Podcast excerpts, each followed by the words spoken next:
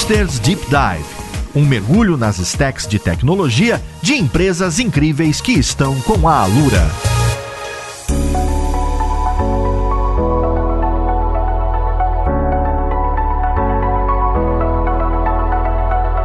Olá, ouvinte, aqui é o Paulo Silveira e esse é o Hipsters Deep Dive. Pois é, o podcast onde a gente mergulha fundo em empresas que trabalham junto com a gente para melhorar a comunidade de tecnologia do Brasil. E essa temporada a gente está junto com o Banco do Brasil, uma instituição de centenas de anos, mostrando que tecnologia boa se faz sim em grandes corporações. E na conversa de hoje a gente vai falar sobre o desafio do home office, essa palavra brasileira, não é? Do trabalho remoto, da gente trabalhar não só remoto, mas especialmente de casa nesses tempos, o que, que tem de tecnologia envolvida, o que, que tem de organização, de estrutura e de mudanças até na cultura.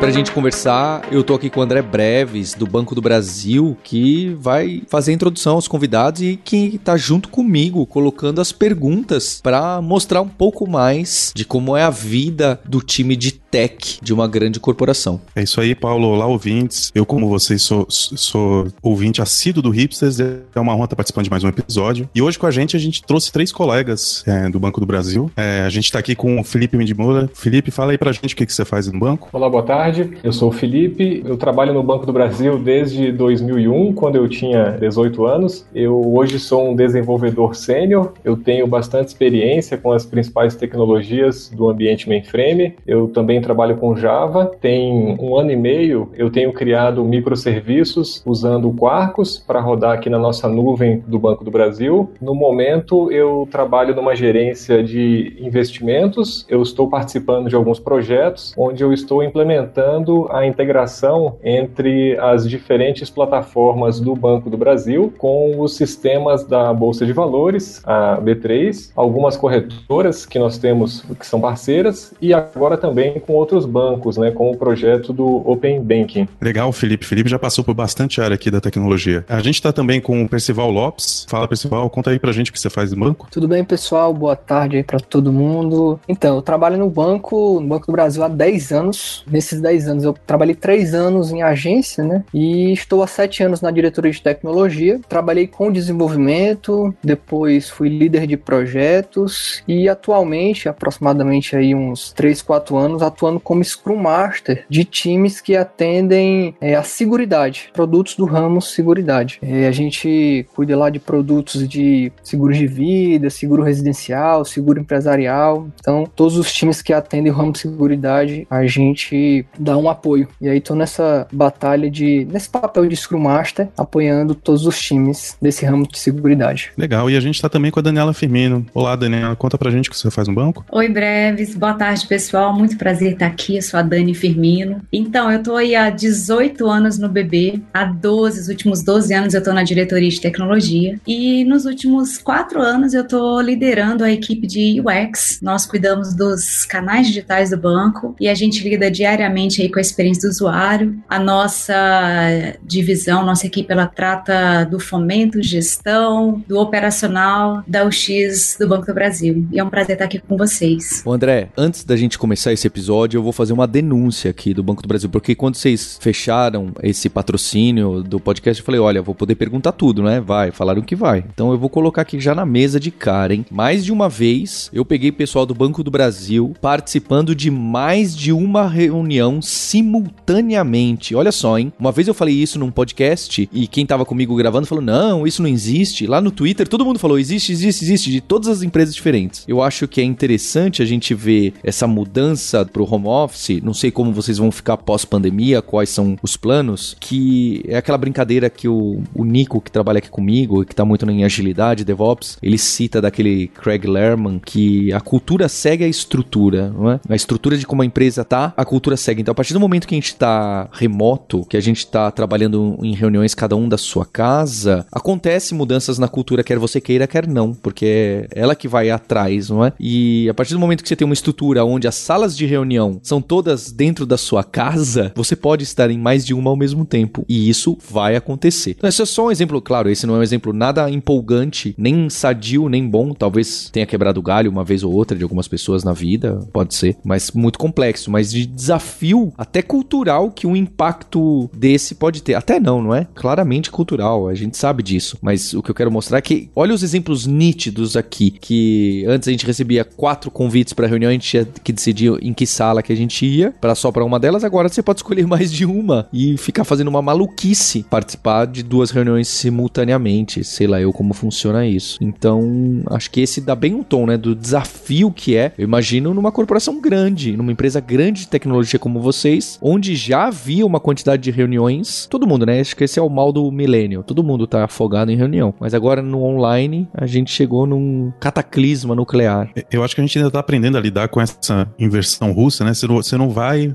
à reunião, a reunião vem até você, né? E aí, acho que tá, a gente ainda tá aprendendo a lidar com isso, né? Com essa facilidade enorme que veio com as reuniões online. E hoje, o mecanismo atual de hoje, o que que vocês abraçam de tecnologia, de método, que é o principal aí da implementação do trabalho remoto de vocês? São ferramentas, são processos, são mudanças de hierarquia? Oh, agora não, tem uma reunião sempre que antes não tinha. O que, que aconteceu de grandes mudanças que foram adotadas para poder implementar de uma maneira um, um pouco melhor esse, esse trabalho remoto? Eu acho que tem de tudo um pouco, né? Nós tivemos que reinventar os nossos processos, nos adaptar às novas ferramentas. Ontem teve uma situação engraçada que eu comentei com um funcionário da equipe que, olha, eu acabei de enviar um e-mail, me responderam muito rápido. Aí o colega da minha equipe falou o seguinte: isso é cringe. Comunicar por e-mail é cringe. Você ainda fala por e-mail?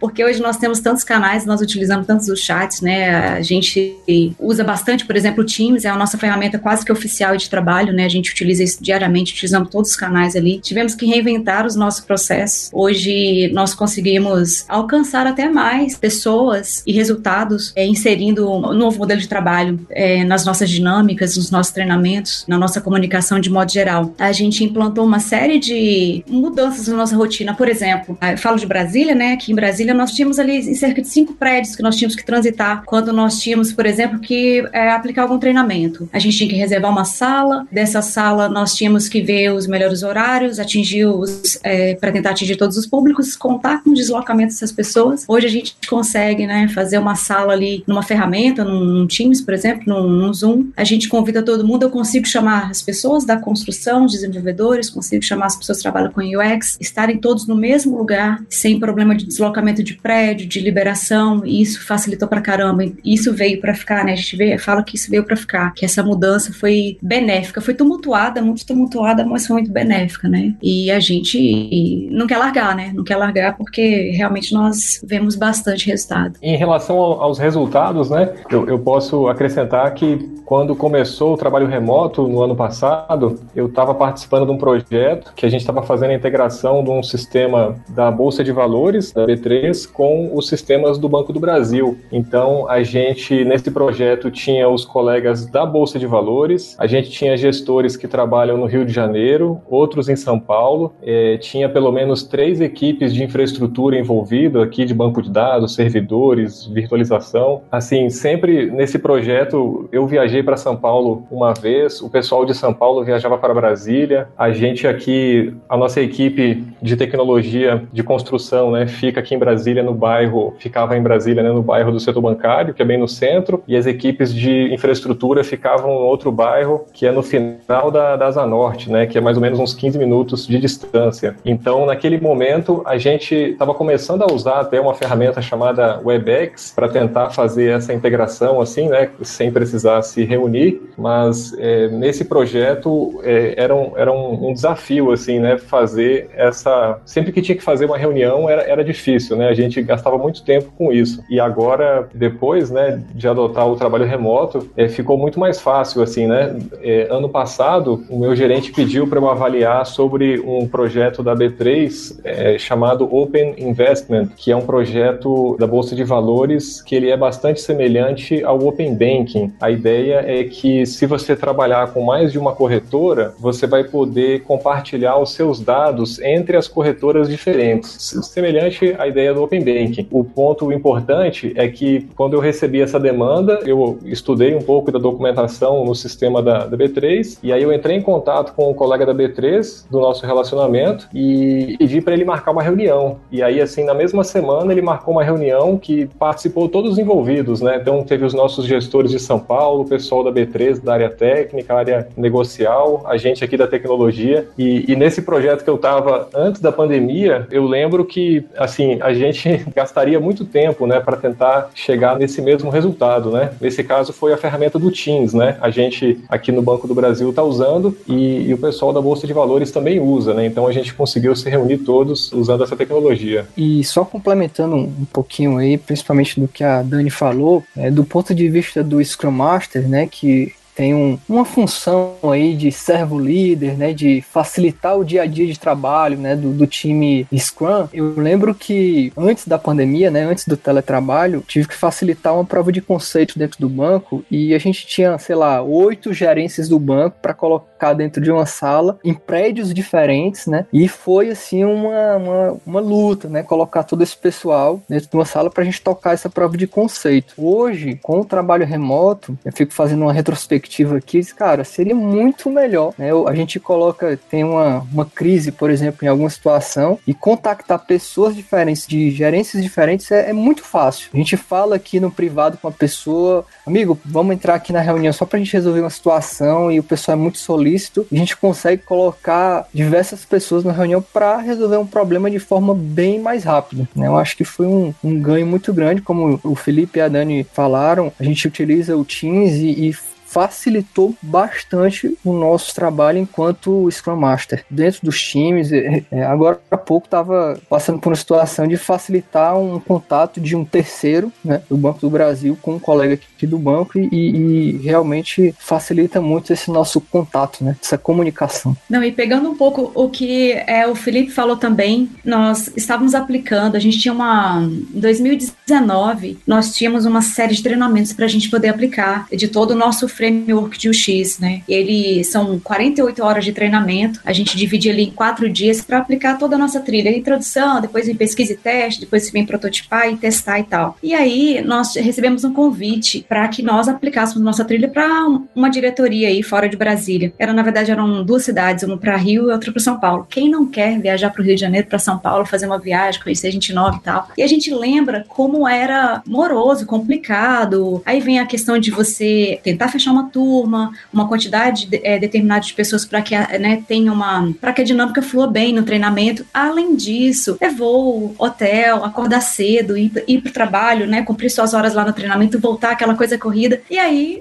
a gente se vê, né, 2020, da noite para o dia, se vê na necessidade de estar em casa, de trabalhar no, rem, num, num remoto, num modelo de home office. E aí a gente se reinventou e começou a fazer os treinamentos de forma remota. Gente, vocês não têm noção. A gente reclamou no início início, da saudade, da dificuldade, da adaptação com as ferramentas e tal, mas quão foi legal, sabe? Foi gratificante. Hoje a gente consegue colocar é, numa turma muito mais pessoas, trazer São Paulo, trazer Rio, trazer Rio Grande do Sul, enfim, todas as regiões do país e também de fora, para participar de um treinamento, se conhecerem, né? Rodar uma dinâmica legal e, e enfim, todo mundo se vendo ali, todo mundo, né, é, é, se conhecendo. A gente fala que a gente, a gente brinca que a gente viaja, né, muito rapidamente utilizando as ferramentas. E eu até quero complementar assim: o mundo não são só flores. Para mim, o grande desafio disso tudo é muito legal, a gente tem colhido bastante resultados positivos, mas o grande desafio disso tudo é prender a pessoa, a atenção dela ali no treinamento, ali na sala, porque essa multiconectividade, hiperconectividade, a facilidade de eu estar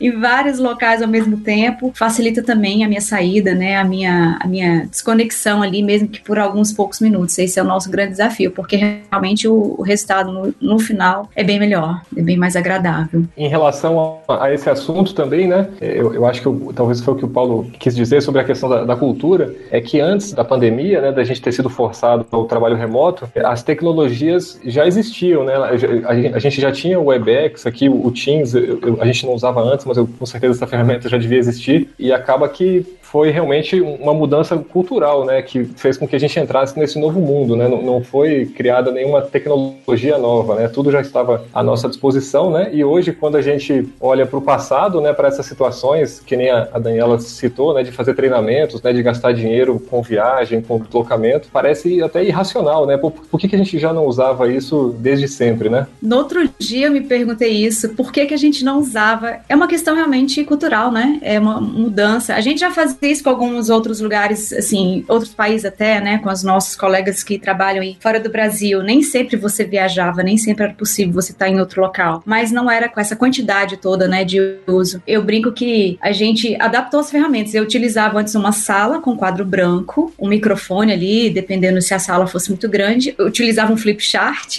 uma caneta. Hoje eu utilizo, por exemplo, um FigJam, né? O Figma veio aí com tudo para ajudar a gente em todas essas atividades colaborativas, né? Então eu consigo fazer dinâmicas tão legais quanto antes, mas agora de forma digital, né? De forma mais interativa, um pouquinho mais à distância, mas com, assim, trazendo é, retorno bem legal e bem engajado até, né? Bem engajado até das pessoas, assim. A gente mudou a forma, né? E conseguiu até um, um, uma quantidade maior de participação, porque se não interfere tanto na dinâmica uma turma ser grande, né? Não atrapalha a atuação dos instrutores ali, por exemplo, falando particularmente, né, gente, de um treinamento, por que não eu deixar com que se inscrevam, né? Muitas pessoas se inscrevam e eu não limite mais como antes, né? Então, acho que foi bem, otimizou bastante, assim, além de tudo, né, de trazer bastante ganhos com a colaboração, né, de modo geral. É, aproveitando um, um pouco do gancho aí da Dani, né, que falou que nem tudo são flores, lá em março de 2020, né, quando a gente iniciou essa questão do teletrabalho, que dentro da Adtech, é, a gente vinha é, adotando é, o método ágil, né, os métodos ágeis que pregam justamente aquela questão do face a face, né, do presencial, a gente trazer as pessoas no mesmo para o mesmo ambiente, né? E quando a gente foi para o teletrabalho, a gente teve que se reinventar, né? É, é, ser criativo, né? Utilizando as ferramentas que já foram citadas aqui. É, e eu, né?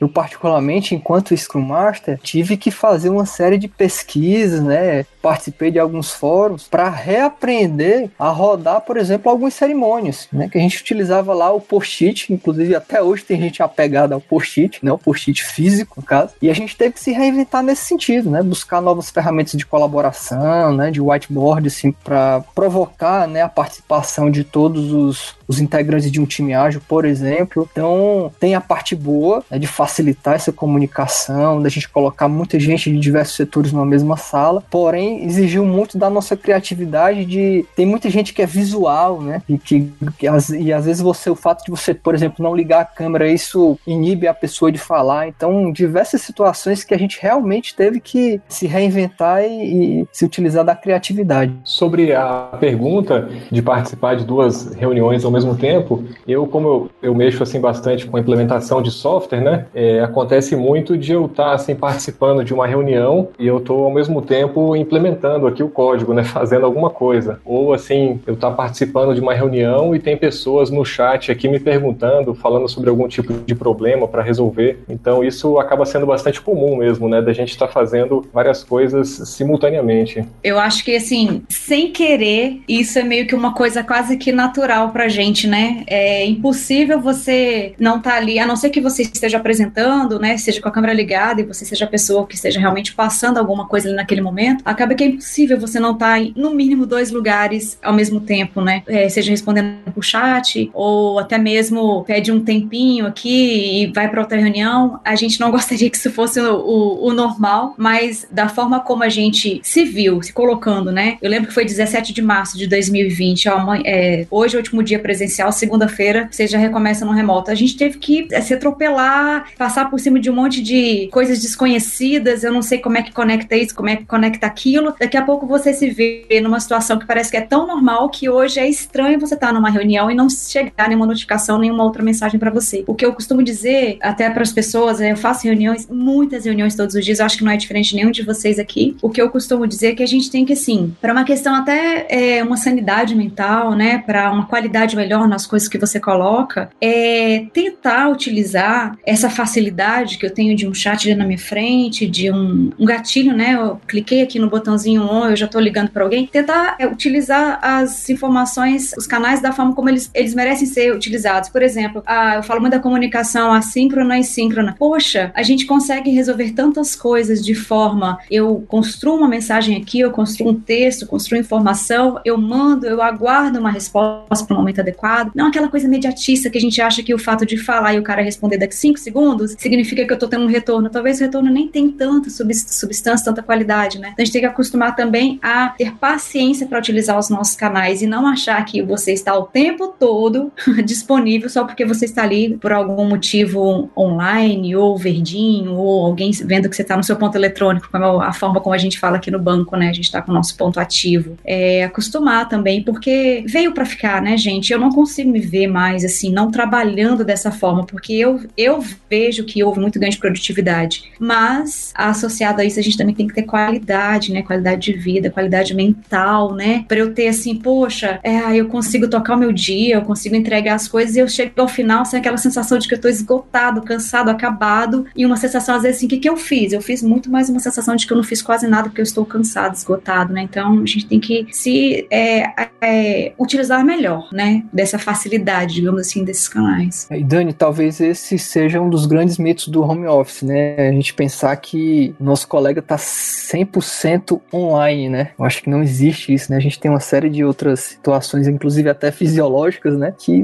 não faz sentido a gente pensar isso. Todo mundo tem o seu tempo, inclusive, de resposta. Curioso ver que assim, a, a gente está tendo que aprender realmente uma nova cultura, né? Às vezes eu me pego achando falta de educação alguém ligar sem perguntar antes, que era algo comum antes, né? Eu recebi uma ligação no meu próprio celular, pô, quem tá me ligando aqui no celular nem perguntou, porque a gente já tá, tá meio que criando umas, uma etiqueta nova, né? Algumas regras de etiqueta do tipo, pode falar, tal. É, a gente aos poucos tá percebendo que essa facilidade não quer dizer disponibilidade, né? Perfeito, Breves. Perfeito, sorry, perfeito, perfeito. Essa facilidade não quer dizer disponibilidade, absolutamente. Eu sou da linha que eu acho deselegante te ligarem de imediato porque você tá num, ver, um verdinho ali sem perguntar antes se você pode ou não falar. Eu costumo fazer dessa forma, sabe? Eu acho muito deselegante você fazer diferente, assim, não perguntar antes. E é, hoje se tornou uma coisa quase que quase que normal. E a gente fica assim, meu Deus, eu não atendo. E aí, tô errado? Não, você não tá errado, né? Você não tá errado. Você tá ali por algum motivo fazendo alguma coisa, tá trabalhando, mas é, não quer dizer que você esteja disponível, né? Pra atender uma ligação, assim, do nada, né? Uma vídeo, principalmente. Eu, eu acho que quando as ferramentas tiverem evoluído o suficiente para aquele status ali mostrar se realmente, pô, às vezes eu tô, eu fui ao banheiro, às vezes eu fui beber uma água, é, acho que nem todo mundo vai ficar lembrando de botar, vou, vou beber água, deixa eu botar aqui que eu não tô disponível. É, acho que a gente tá aprendendo que realmente a gente olha aquele status ali, mas tem que, tem que cuidar que às vezes a pessoa, é, a gente não tá vendo onde ela tá, né? Se, se fosse no ambiente de trabalho, a gente veria que ela não estava ali no, no lugar dela, né? No lugar habitual. Aí a gente meio que vai acostumando, vai aprendendo a ter essa ética. Né? É, aquilo da cultura tá sendo um reflexo do que, que a gente tá fazendo de mudança estrutural. Porque algo que a gente faz que também é péssimo antes, a gente não marcava uma reunião atrás da outra com zero minutos de intervalo. Agora a gente marca, né? Porque é só você clicar em outra e você ir para lá. Então, aí a gente, bem, óbvio, agora tá tendo baque, né? Tá todo mundo um pouco de ressaca do trabalho de casa, porque a gente ainda tá, é um cenário muito complexo, certo? Que não é bem trabalho remoto, é trabalho de casa, porque tá todo mundo obrigado a ficar trancado em casa. Então, é um pouco pior do que o que poderia ser.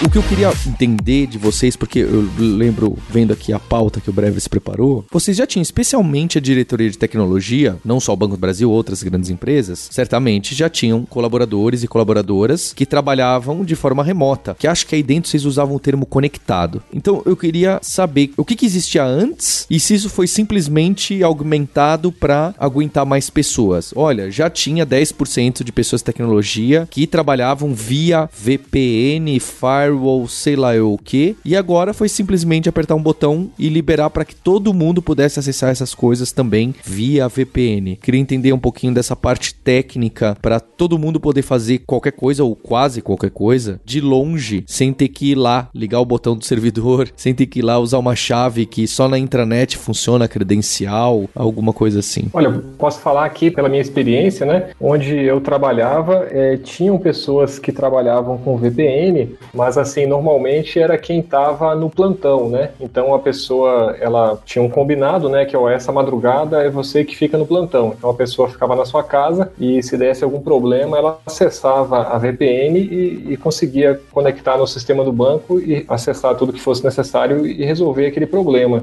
Então a questão da VPN, até onde eu sei, é, tudo já, já estava disponível, né? É, a gente não tinha, era, era uma ferramenta que nem o Teams, assim, né, ter essa conexão mais rápida, né? E eu, eu sei que eu, um pouco antes de março, né, de começar o trabalho remoto, a gente conheceu pelo pessoal da B3 a ferramenta do Webex, porque a gente estava instalando uma aplicação do sistema da B3 aqui dentro do Banco do Brasil e com essa ferramenta do Webex, ela permite que você faça um chat com a pessoa e de que você compartilhe com ela é, poderes para que ela possa controlar a sua máquina, né? Então o, o colega da B3 ele se conectava comigo, com a minha máquina, e aí a partir daí eu concedia o controle da máquina dele e eu conseguia ver no meu monitor ele mexendo, né, e fazendo tudo. E aí eu lembro que a gente aprendeu que existia essa ferramenta que a gente não conhecia, ficou sabendo que a gente tinha um contrato com a Cisco, que eu acho que é a dona do Webex. Aí na época eu até tinha adquirido, é solicitado aqui uma, uma licença para mim, né? E a gente estava começando a fazer algumas experiências aqui de usar o Webex para fazer reuniões com os nossos gestores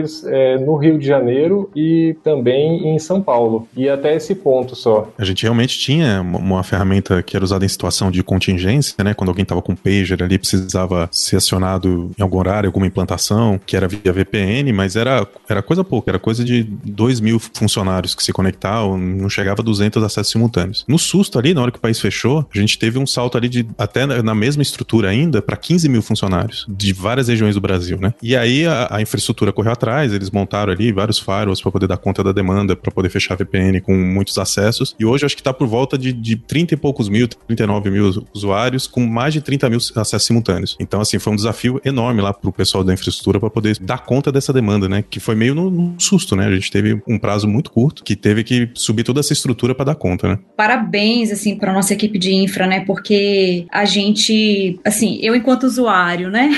Nós não sofremos, nós não tivemos problema com a, disponibilidade de nada. E se falar que a nossa diretoria, a diretoria de TI, nós ficamos 100% trabalhando com VPN, 100% em casa. A nossa diretoria foi uma das que todo o nosso trabalho podia ser feito em casa. Foi incrível, assim, a gente foi, foi um desafio grande, a gente costuma até brincar, assim, brincar reconhecendo, né, que a nossa tecnologia e os, as pessoas que fazem parte daqui são tão competentes que deram super conta de fazer essa virada e, e dar conta dessa estrutura toda, né, dessa infra toda. E foi no susto, né, da noite pro dia a gente se viu que tá todo mundo em casa. E foi tudo muito bem é, satisfatório, né. E eu lembro muito bem que em março do ano passado, logo quando nosso gestor informou que a gente ia, ia virar pro home office, né, eu imaginei, poxa, enquanto Scrum Master eu tenho que já entrar em contato com o pessoal da infra para quando, né, algum dev ou algum PO tivesse alguma, um problema de disponibilidade ou acesso, já me acionaria e eu iria falar com alguém da infra. E foi impressionante, né, assim, a, como esse processo ele foi transparente para a gente, né, transparente no sentido de praticamente a gente não tem disponibilidade de acesso às nossas ferramentas do dia a dia. Eu fui muito pouco acionado por algum dev ou por algum PO ou por algum interveniente, né, algum stakeholder no sentido de, ó, não estou conseguindo acessar a plataforma, tal, tal, tal. E só ratificando aí o que o, que o André e a Dani falaram em relação à disponibilidade, é impressionante, foi impressionante essa virada de chave. Os números o André, inclusive, já falou aí, a gente está praticamente com todo mundo é, em home office, dentro da diretoria de tecnologia, isso foi,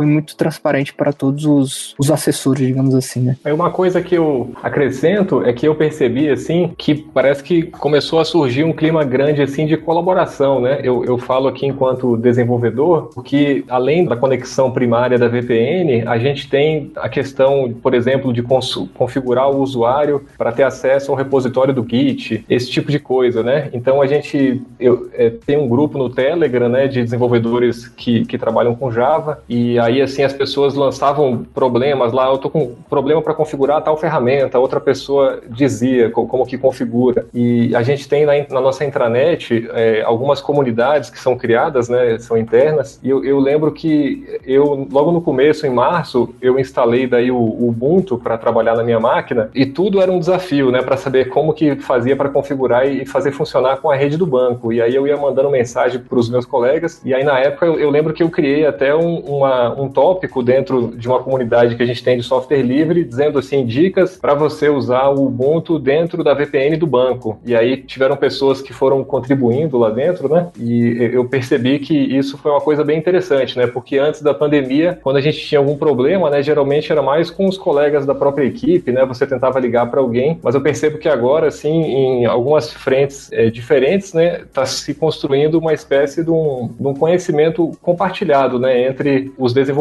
assim, né? Tem uma unidade maior do que tinha antes. Sensacional a colaboração e não só entre desenvolvedores, acho que tudo se misturou agora, né, Felipe? Na nossa equipe mesmo a gente tem, nós não temos só designers, né, é, UX e UX, nós temos é, UX e UI, a gente tem também desenvolvedores e a gente se ajuda em vários sentidos, assim. Essa questão de configuração mesmo, gente, eu acho que uma coisa super legal que surgiu, caramba, compartilhar a tela. Deixa eu compartilhar aqui para te mostrar exatamente como faz. Aí dali depois surge uma, a gente chama de burrinha, né? Burrinha também é cringe, né, gente? A gente faz, é, faz e cria ali uma instrução rápida, transforma aquilo numa instrução que é útil para todo mundo e publica num fórum, num canal em que a gente colocou todo mundo como colaborador, cadastrou ele na ferramenta e o sistema, assim, né? O ecossistema acaba se alimentando, né? Foi muito legal isso também, que essa questão da colaboração realmente veio com muito mais força, né? Que as pessoas conseguem ter acesso mais rápido, né? E conseguem contribuir também. Consumir e contribuir, né? Eu acho que uma das coisas que a gente mais criou foram novos grupos, né? De fóruns de UX, de Master, de devs, né? No nosso caso aqui, a gente criou um fórum de SMs, né? Justamente para discutir melhores práticas, né? E dentro desse fórum, a gente tem vários insights, de,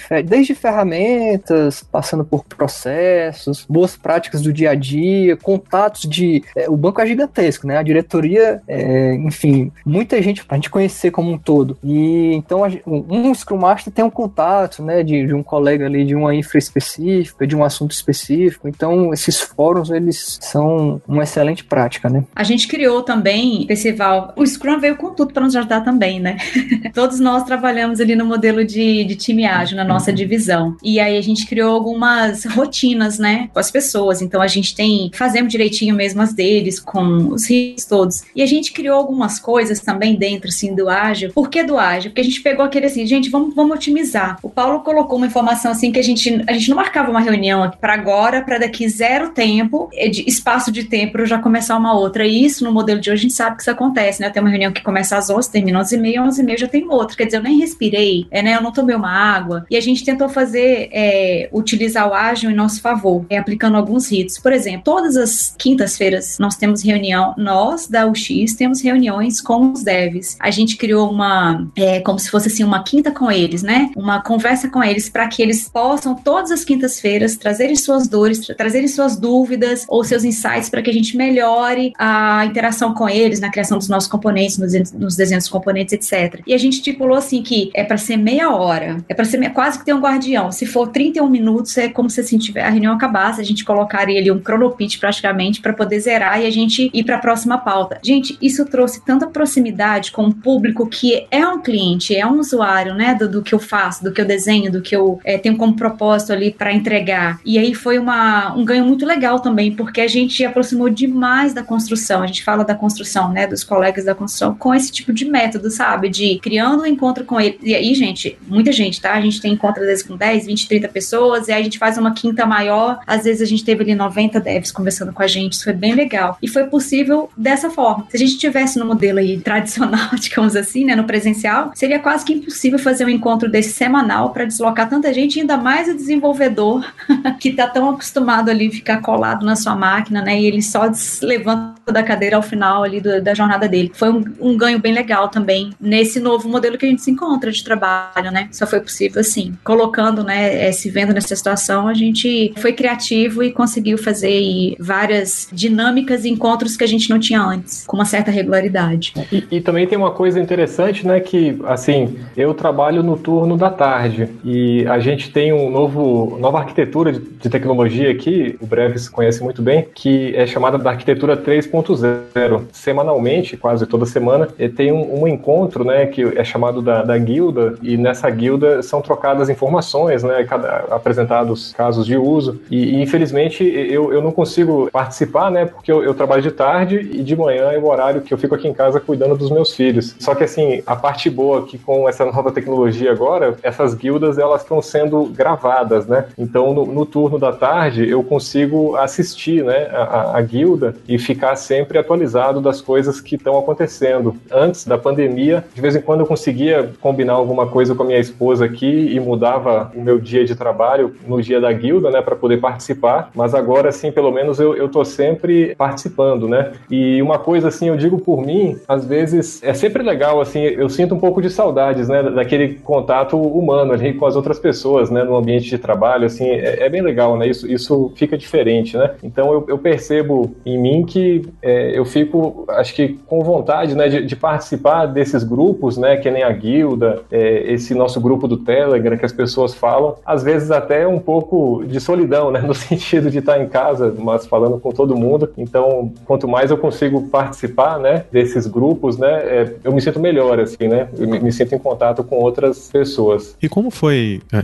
tudo bem que a gente, a gente teve que se adaptar, né? Foi tanto ao trabalho remoto quanto ao contexto todo da pandemia, se isolar em casa. Mas como foi essa adaptação da rotina de casa para o trabalho remoto? Quando começou o trabalho remoto em março, eu morava num apartamento é, pequeno. A minha filha tinha um ano e o meu filho mais velho tinha quatro anos. A minha esposa parou de trabalhar, que a gente ficou, tava todo mundo com medo, né?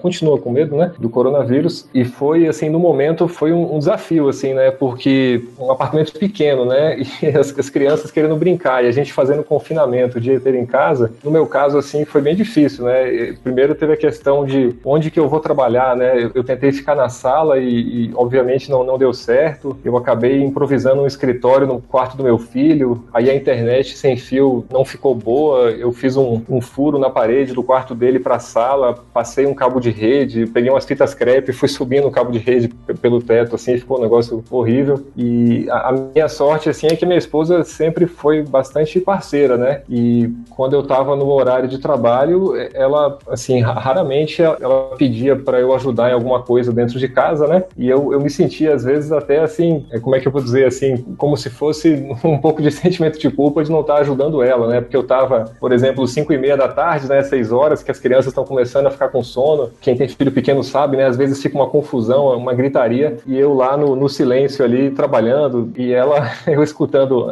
a, a, fora da porta, aquela confusão toda, né? Essa parte, assim, bem difícil, né? Eu, eu falo com colegas, assim, né, com frequência, e, e, e é muito comum, assim, de eu tá, o, o colega tá tentando conversar comigo e, e atrás os filhos dele estão gritando, assim, estão conversando. É, no, no, meu caso, assim, eu dei sorte que minha esposa conseguiu me, me ajudar bastante, mas eu percebo que tem colegas, assim, que tem bastante dificuldade com isso e eu creio que possivelmente eles, é, é, como não tem, assim, uma infraestrutura em casa, né, que, que dê suporte para eles, possivelmente eles gostariam de, de voltar a trabalhar presencialmente. Na verdade, eu até lembrei agora, tem um, um colega meu que efetivamente fez isso, né? Ele, ele, ele conseguiu voltar a trabalhar presencialmente, é um, um, terceirizado, que ele falou que em casa não tinha condições, assim, ele não conseguia trabalhar de jeito nenhum. Essa pergunta do André é bem interessante, porque eu lembrei de, um, de uma situação que, assim, até o início da pandemia, a minha filha sabia perfeitamente onde eu trabalhava, né? Quem perguntasse, ela dizia, meu, meu pai trabalha no Banco do Brasil. Passou, né? Veio a pandemia, a gente já tá praticamente um ano e quatro meses aí trabalhando, né? Em home office, e hoje, ela tem quatro anos, né? Hoje, ela. O meu pai trabalha numa reunião.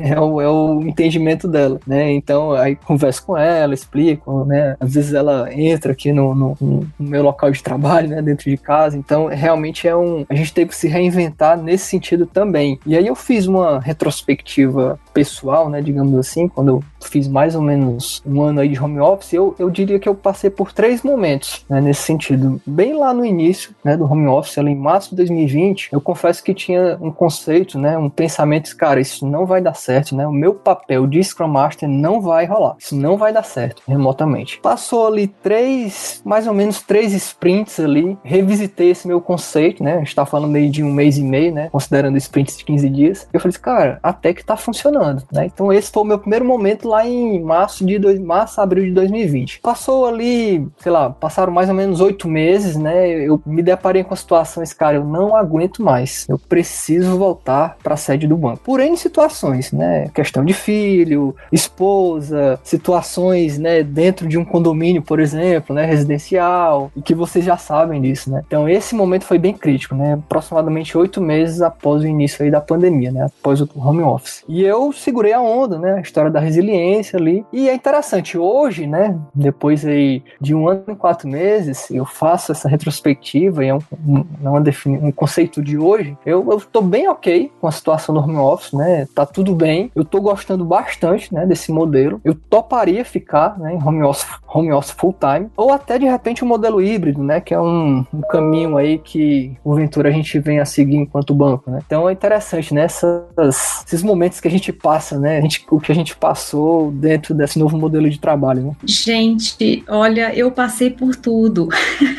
Todos os sentimentos é, bons e ruins. É, eu não tenho mais criança em casa, né? Ah, quem me conhece, o Breves aqui me conhece bem, sabe? Minha filha tem 24 anos, ela tá indo. Ela vai embora, gente. Ela vai me deixar, ela vai fazer um mestrado agora na Europa. Então, vou ficar com o apartamento inteiro para mim. É, não tive problema na questão da privacidade, de ter um espaço aqui no meu apartamento para poder, né, trabalhar, fechar a porta e a minha filha entender. Ela nunca me cobrou uma atenção, afinal de contas, ela, né, já é uma adulta, ela compreende bem essa questão de, de ter que ter a privacidade pro trabalho. No início foi lindo, gente, lindo, tá tudo certo, a gente faz mesmo isolamento, nós estamos aí há um ano e três meses, quase um ano e quatro, como o Percival falou, em casa, é, a gente segue a risca, né, ainda não nos vacinamos, a gente segue a risca, mas eu vou confessar para vocês, eu quase surtei, eu quase pirei, porque você se viu num momento em que, da noite pro dia, né, ou do dia pra noite, você teve que mudar sua forma de trabalho, se adaptar às ferramentas, liderar uma equipe de mais de 40 pessoas, foi minha situação bem no ano passado, até para fazer um, uma comparação do ano passado com esse ano, como as coisas já estão bem melhores, bem mais é, respiráveis e administráveis, mas uma equipe gigante em que todo mundo queria sua atenção. Eu me via trabalhando 12, 13, 14 horas, sempre à disposição do banco, né, para que as coisas funcionassem. E eu, aqui onde eu tô conversando com vocês, é um escritório, é um quarto transformado em escritório, em que eu consigo ver lá fora. Eu trabalho numa, eu moro numa cidade bem urbana, cheia de prédios, e eu vejo muito assim, eu ficava olhando para fora, vendo aquelas pessoas andando na rua e era um, o movimento começou a aumentar, eu, meu Deus, eu tô errada, eu não tô saindo, eu não tô vendo gente, eu tô olhando aqui na janela, essas pessoas andando, a pandemia acabou, não acabou. Gente, comecei a pirar, falei, não, tem que fazer alguma coisa. E aí a forma que eu me encontrei, assim, de reinventar para que ficasse mais light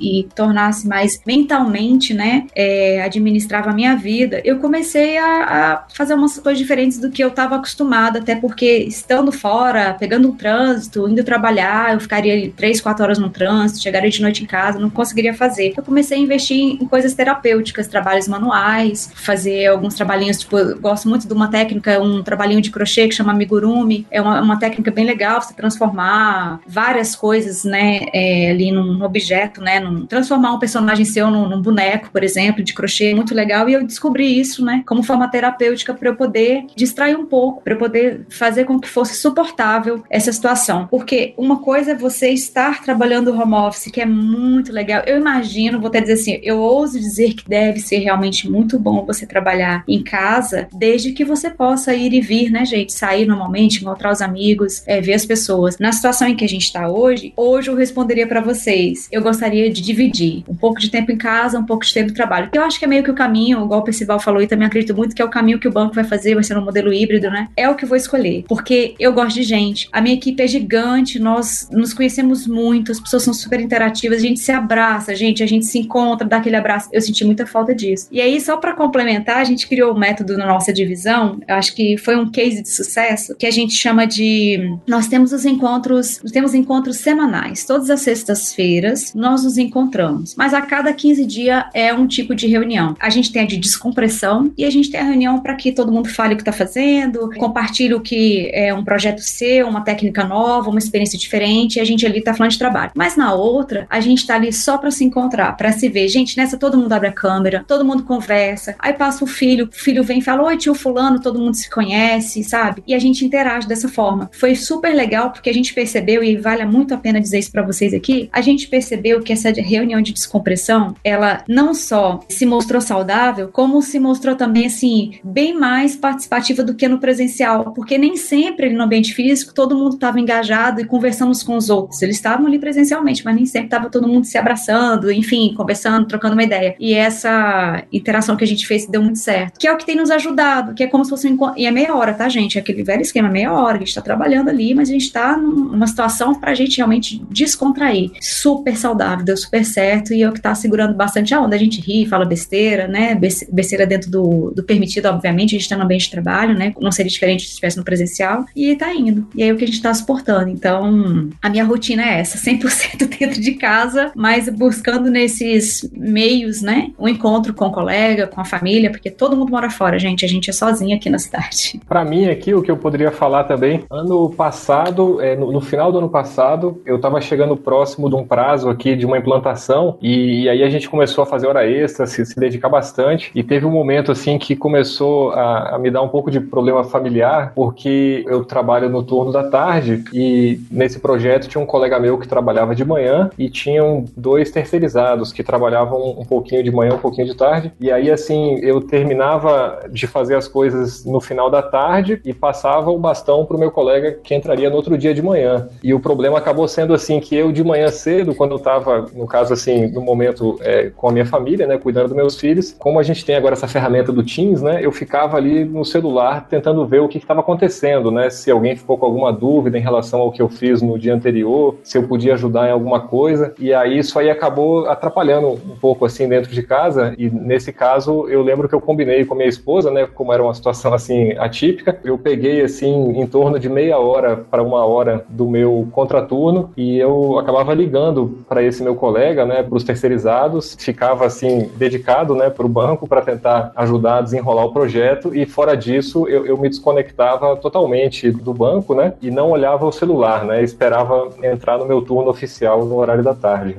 Bem, eu acho interessante que a gente colocou aqui muitas experiências humanas em relação ao trabalho remoto e aposto que você ouvinte se sentiu em muitas delas, que é direto, né? Eu gostei do trabalho aí, né? Trabalha, trabalha onde? Em reunião. Uh, uma filha minha fala que eu trabalho na ginástica, porque é o único horário que eu saio de casa. Então ela me vai saindo para descer aqui no, na academia do prédio. Aí ela fala: meu pai trabalha na ginástica, é tudo confuso. Então a gente tá muito confuso nesse momento. Não é só tecnologia que a gente precisa de apoio vocês viram que aqui a gente discutiu muito mais hábitos, momentos, como encontrar reunião, é, como a gente diminuir esse volume de produtividade que a gente, não é nem empresa, né? Nós mesmos nos colocamos em fazer essas reuniões a cada zero minutos tem a próxima. Então é um problema muito humano que a gente está encarando. Se é o Teams, se é o Slack, se a comunicação é, é com VPN ou sem VPN, se a chave do GitHub pode distribuir ou não, acaba sendo secundário, certo? Então eu queria agradecer ao time do Banco do Brasil novamente pelo episódio, pelo patrocínio da primeira temporada do Deep Dive, onde a gente está mergulhando com essas empresas que trabalham junto com a gente da Lura e que somos fãs para mostrar um pouco mais de como que é dentro, como que é resolver esses problemas, como que é encarar desde empresa grande como o Banco do Brasil até vamos ver também empresas pequenas no futuro. Obrigado a você ouvinte pelo download, pela audiência. Hipsters abraços. Tchau.